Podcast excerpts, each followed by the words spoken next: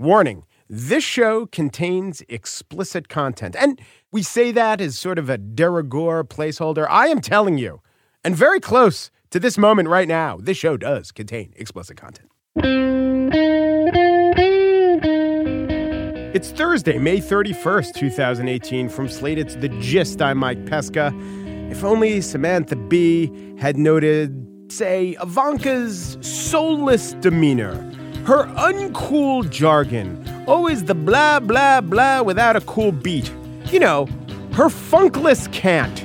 She should have just called her, you know, out for her funkless cant. Or maybe note that Ivanka, so wanton, so careless with facts and policies without any of the responsibility, and let's face it, of Trump's offspring with Ivana, she's the smallest one, making her a reckless runt. She could have she could have gone with reckless runt. Would we be in this situation now? Or she could have said that Ivanka was a mouthpiece who has lost all social standing with her peer group because she just parrots the administration policies. She is a friendless front. That's all. She is a friendless front, and that would have been fine. But what did she say? She said this. Do something about your dad's immigration practices, you feckless cunt. He listens to you. Not nice. Not nice. Not the same as the Roseanne racist tweet, but, you know, harsh. Just because of the word. We have given a lot of power to that word. Let me read some of uh, Rebecca Traister's tweets. She tweeted pretty interestingly on the subject, but at one point she tweeted, "You cannot like the word cunt for feminist reasons. You can and should think about why a term for female anatomy is such a potent pejorative, but use of it in this context is not reinforcing or replicating the crude harm it has been used to inflict historically, that is the patriarchal diminishment and vilification of women, in fact.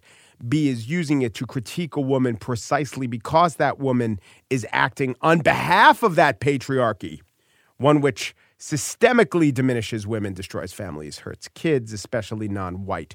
Well, I want to get back to the first half. The second half of that is not that compelling to me, that Samantha Bee's use of it is less bad because the object of her criticism deserves it. By that logic, let's say uh, someone were to tweet at Ben Carson, who was uh, gutting H U D in the service of the Trump administration, and try to make a similar point, if you want to call it that, to the one that Roseanne made, or a similar reference to Planet of the Apes as regards Ben Carson. And you could say, well, it's not as bad because Ben Carson is serving this racist administration. But I, you know what?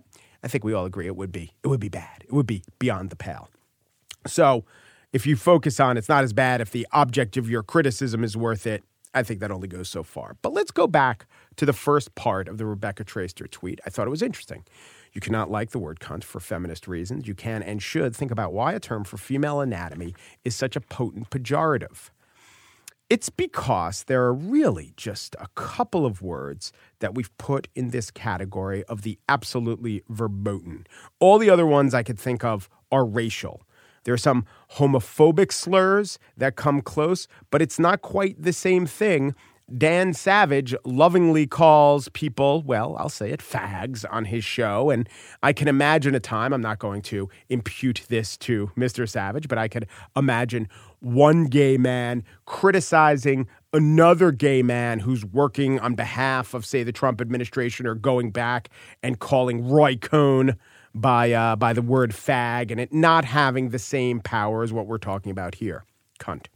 So cunt is the worst thing you can say to a woman about her being a woman. But doesn't that, to some extent, have something to do with the care and protection and cosseting of women? I mean, men are dicks. Men and women are assholes. But cunt is just a female dick. Is a cunt a female dick? Let us not name this episode after that question. But they both, in terms of terms, they serve the same basic function. And I have no problem calling a man a dick. You probably don't also. Kind of a dick. That dude's a dick. What a dick. Guys sometimes laughingly say it about their friends. But calling a woman a cunt, it is just not done. I'm a bit uncomfortable, though clearly not totally uncomfortable, with using it quite so often in this part of the show. maybe some of the reason that there's a little bit of a difference between the power of calling a man a dick or a woman a cunt is that our society gives more leeway to men, more leeway to men to be dicks than to women to be so-called cunts, and that is sexist. Women, some women have retaken the word bitch to a degree that they don't mind being called it, or they call their friends that. Somewhat analogous to what I was talking about in terms of men owning or teasing their friends with being quite a dick. But cunt, cunt is a lot worse. And I do think some of it is about just protecting women, that women can't take it as much as men can, that women do need a little bit of extra care. I'm not sure that Ivanka Trump does, but Samantha Bee apologized. She won't lose her job. And this has not only been a teachable moment, but some fodder in another episode of Mike Says Society's Most Horrible Words thirty-eight times. On the rest of the show today, I work a little less blue. I spiel about Donald Trump's demand for an apology. But first, an interesting story about the first black man in Iceland and his relative, an American by birth, who was pretty surprised to find out about the relation. Stick around for that.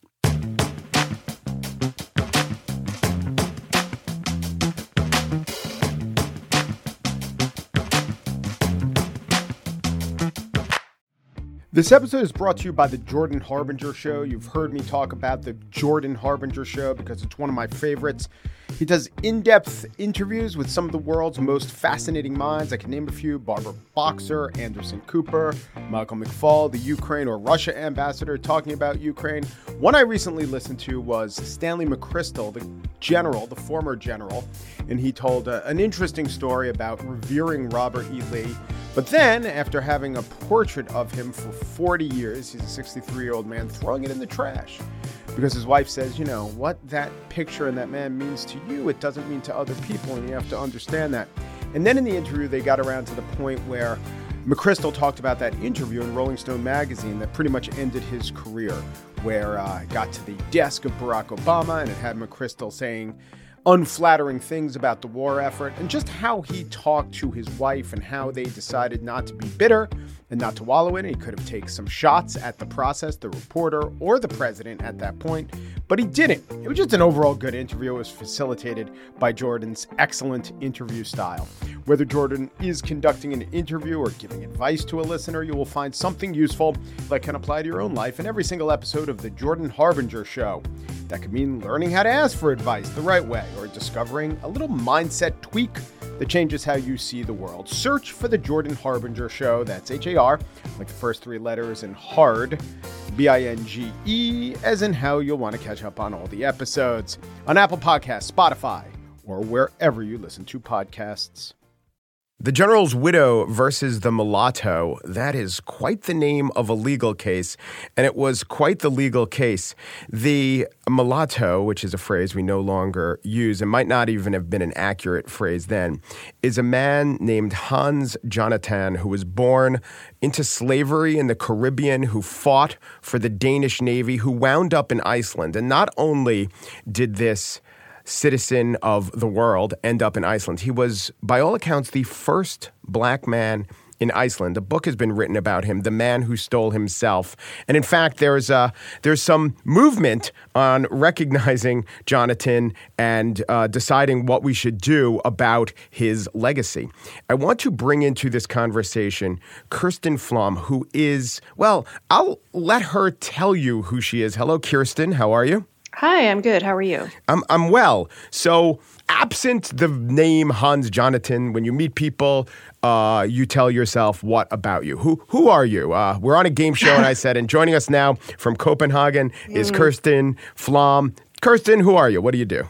So, I'm an American woman, uh, currently living in Denmark. I work for a software company, and I work in the marketing field. Okay. And you grew up where in America?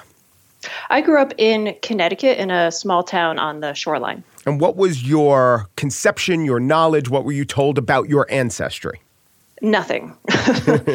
I knew nothing of the connection until about fifteen years ago or so, when I, on a whim or boredom, decided to Google my name. And I found it on a website that was in Icelandic, and my entire family's names were on there.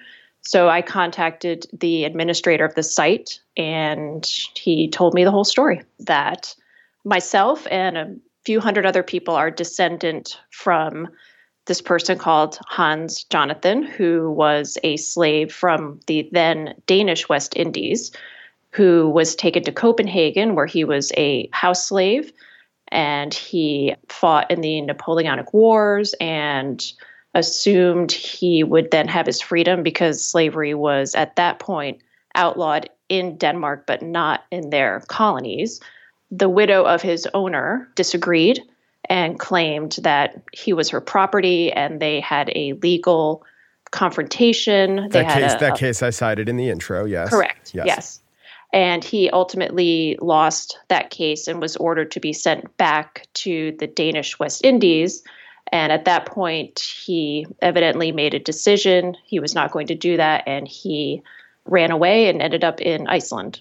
So upon hearing this, your mind must have reeled and gone many places. Tell me some of the thoughts that had occurred to you or mm-hmm. were occurring to you at the time. Well, one thought that came back to me was when my uncle was dying, I was visiting him in the hospital, and he said something to me that I didn't remember until this happened. And he said, I should really look into my family background, that there's something very interesting there. Huh. And at the time, you know, I thought there's nothing interesting in my family background. But when this happened, that stirred that memory up, and I realized he must have known, but didn't tell anybody. And since then, there have been other family members that I found out who knew about this connection, but decided for whatever reason to not pass the information on. And did you, at this time, do one of those uh, D N A tests to see if you had any African ancestry? No, no, I have not done that. But you have every reason to believe that this story is true, that you are a descendant. Mm-hmm. As from the research I've seen and the family trees and the lineage, that to me is proof enough. I'm sure I could do the D N A test just to prove it, but I haven't done that yet. Right. And you, I mean, I saw the quote in the New York Times where uh, the audience should know we're speaking by Skype. You said something like, I just look very much like a white woman. Yes, I do. Um, yes. It's interesting that's the quote that he decided to put in there, but yes. Well, I do think it is one of the things you wonder. Oh, do these descendants of Hans Jonathan in any way, would there be anything about them that you'd say, oh, I could see it, or oh, that makes sense? But, you know, after many, many generations, mm. many traits mm-hmm. get repressed. Yeah. Right, right. And it's, you know, two hundred years later. So he ended up in Iceland, which is a very homogenous community. It does seem, and you know his history more, that Iceland treated your ancestor better than any of the other mm-hmm. countries or places he ever lived. From what I've been able to read, there's not a lot of first-person accounts, but there are a few.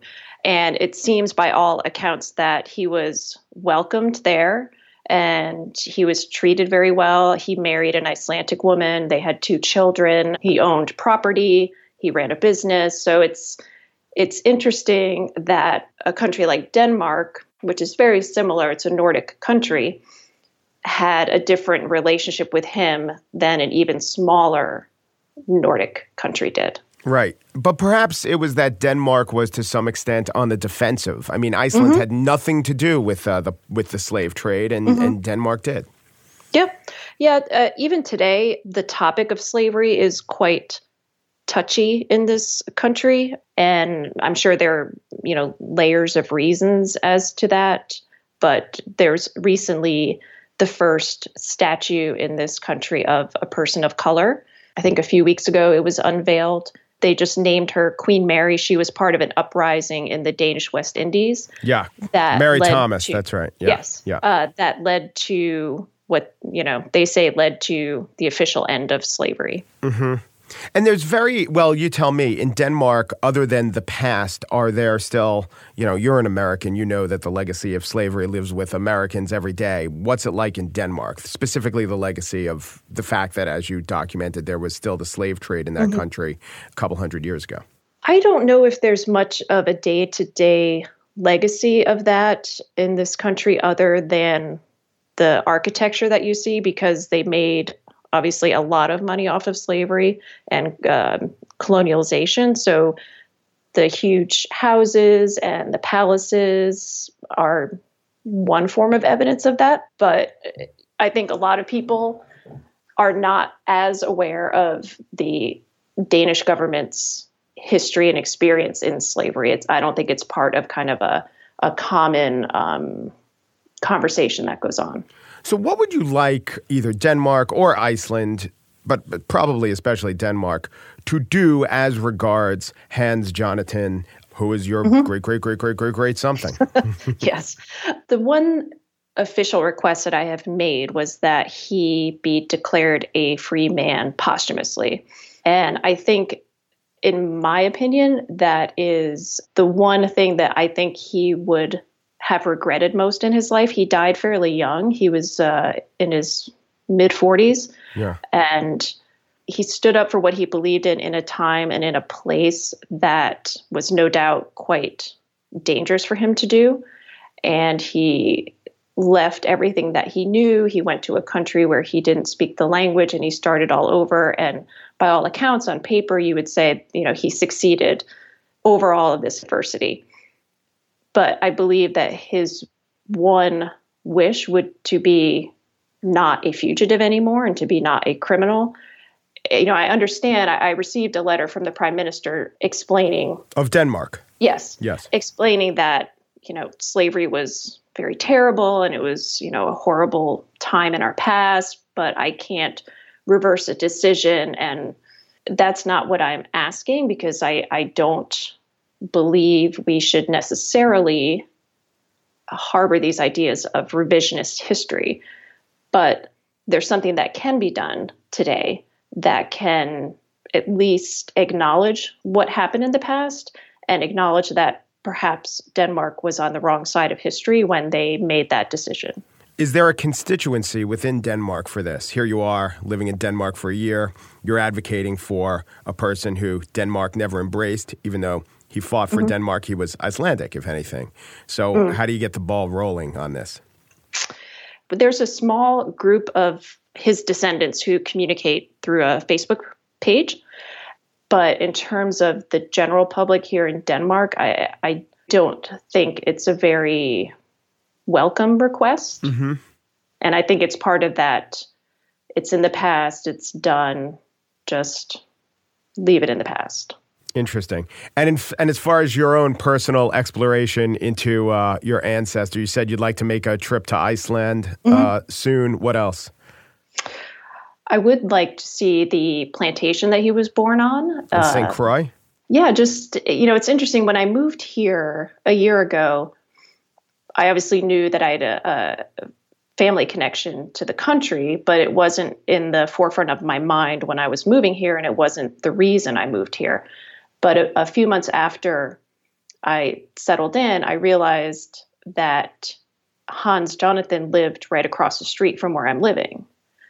And it was just this strange coincidence that I thought, you know, maybe maybe it's not a coincidence. Wow. And he and this was when he was working for or mm-hmm. enslaved by yes. his the, the widow in that yes. lawsuit. And such, yes. yeah, yeah. Yep. And, and that house is now being converted into luxury condos. Of course it is. Of course it is. and what's the and what what's the where did he go to where did he live in Iceland? Is it still rural? What's that like? It is a small town whose name I cannot pronounce. Um, but at the time, I believe it was quite rural, quite desolate. The group, uh, kind of headed by the author of the book, Gisli Paulsen, have uh, they have gone there and they have set up a kind of small monument slash headstone in the area that they believe he used to live, um, and it it looks still quite quite remote. All interesting. The name of that book is The Man Who Stole Himself. Uh, mm-hmm. We're talking about Hans Jonathan, or Hans Jonathan, if you wanted to say it uh, as they would today. And we're speaking to a descendant of his, or we have spoken to a descendant of his, Kirsten Pflomm. Thank you so much, Kirsten. Yeah, you're very welcome.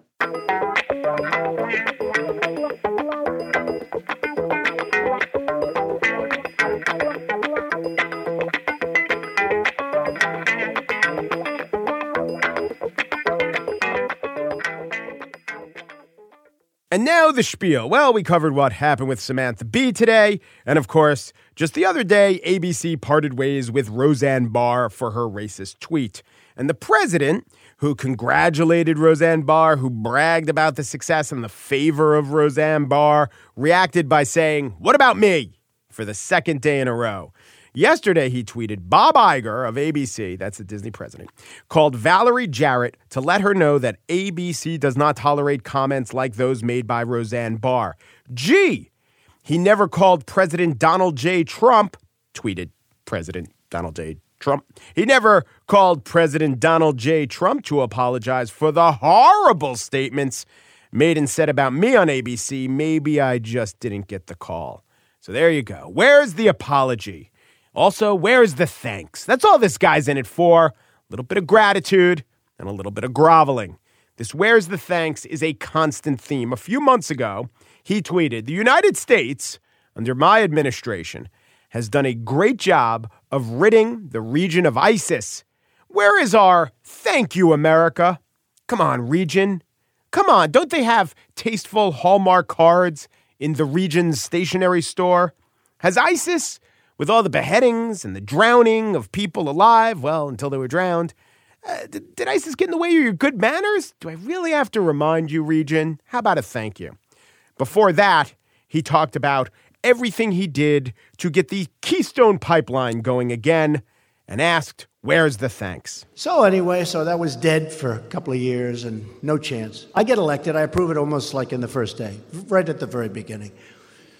And I just say to myself, can you imagine the boss of whatever the hell company it is who never actually called me to say thank you, but that's okay. We'll remember. That company is TransCanada. The C E O of TransCanada is Russ Girling. The clip I played of Trump saying, where's the thanks? That was in March twenty eighteen. He was complaining about Russ Girling's lack of a thank you. Here now is a clip from the Oval Office in March twenty seventeen. And standing next to Trump at the signing ceremony, uh, that's Russ Girling. And with that, I'd like to invite Russ to say a few words. Russ is a very highly respected man in the energy world. He's president of TransCanada. And I know you're going to do a fantastic job, Russ, and get it up and hire plenty of American people. Thank you, Russ. Thank you, Mister President. Those words you heard were Russ Girling. And to recount, those words of the man who never said thank you were, to quote, thank you. I guess we found the spy. We've unmasked the rogue agent. Good job. But what about Iger? Back to Iger, because Trump was back to Iger today. Tweeting, Iger, Iger, where is my apology? You and A B C have offended millions of people, and they demand a response. How is Brian Ross doing? He tanked the market with an A B C lie, yet no apology. Double standard. We have on our show chronicled the Brian Ross lie. In fact, so did the White House. It was the number two lie of the year. And as far as tanking the market, he misreported a fact.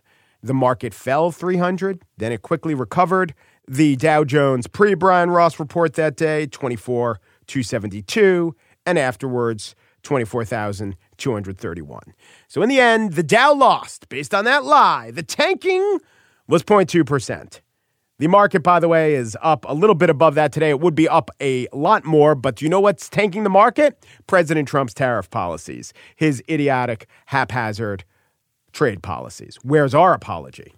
So what was Bob Iger supposed to apologize for? There we heard uh, President Trump citing Brian Ross, but Brian Ross was suspended. Sarah Huckabee Sanders took to the White House podium, and she named some other people that A B C were supposed to apologize for. One was Jemele Hill. Jemele Hill was suspended. And then she talked about the guests and the host of the T V show The View, who supposedly should apologize for giving their views.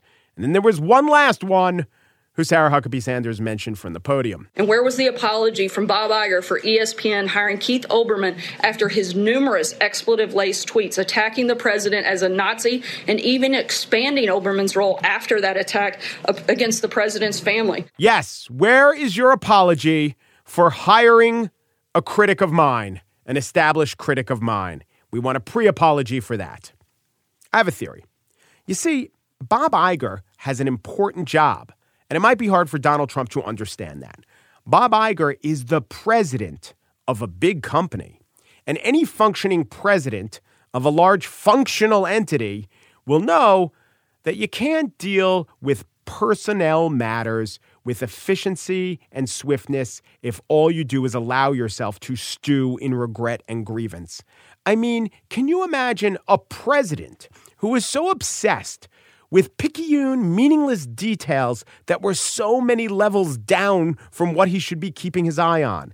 I mean, think about it. To put it in perspective, Disney has two hundred thousand employees. Can you imagine being the president of quite so many people? You can't just take your time fretting about wounded egos and hurt feelings when that stuff is so incidental to the true mission of being president of a two hundred thousand person company. So Bob Iger does what Bob Iger needs to do. He's disciplined, and he issues discipline when he needs to issue discipline. But he doesn't bray about it and dwell on it and constantly talk about it in public.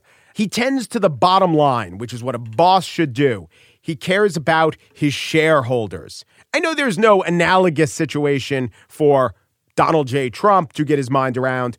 So let us just wait for the commander-in-chief of the free world to possibly in the near future nitpick a Jimmy Kimmel monologue, to weigh in on Monday Night Football ratings, or maybe even to opine that Cars two wasn't quite as good as Cars one.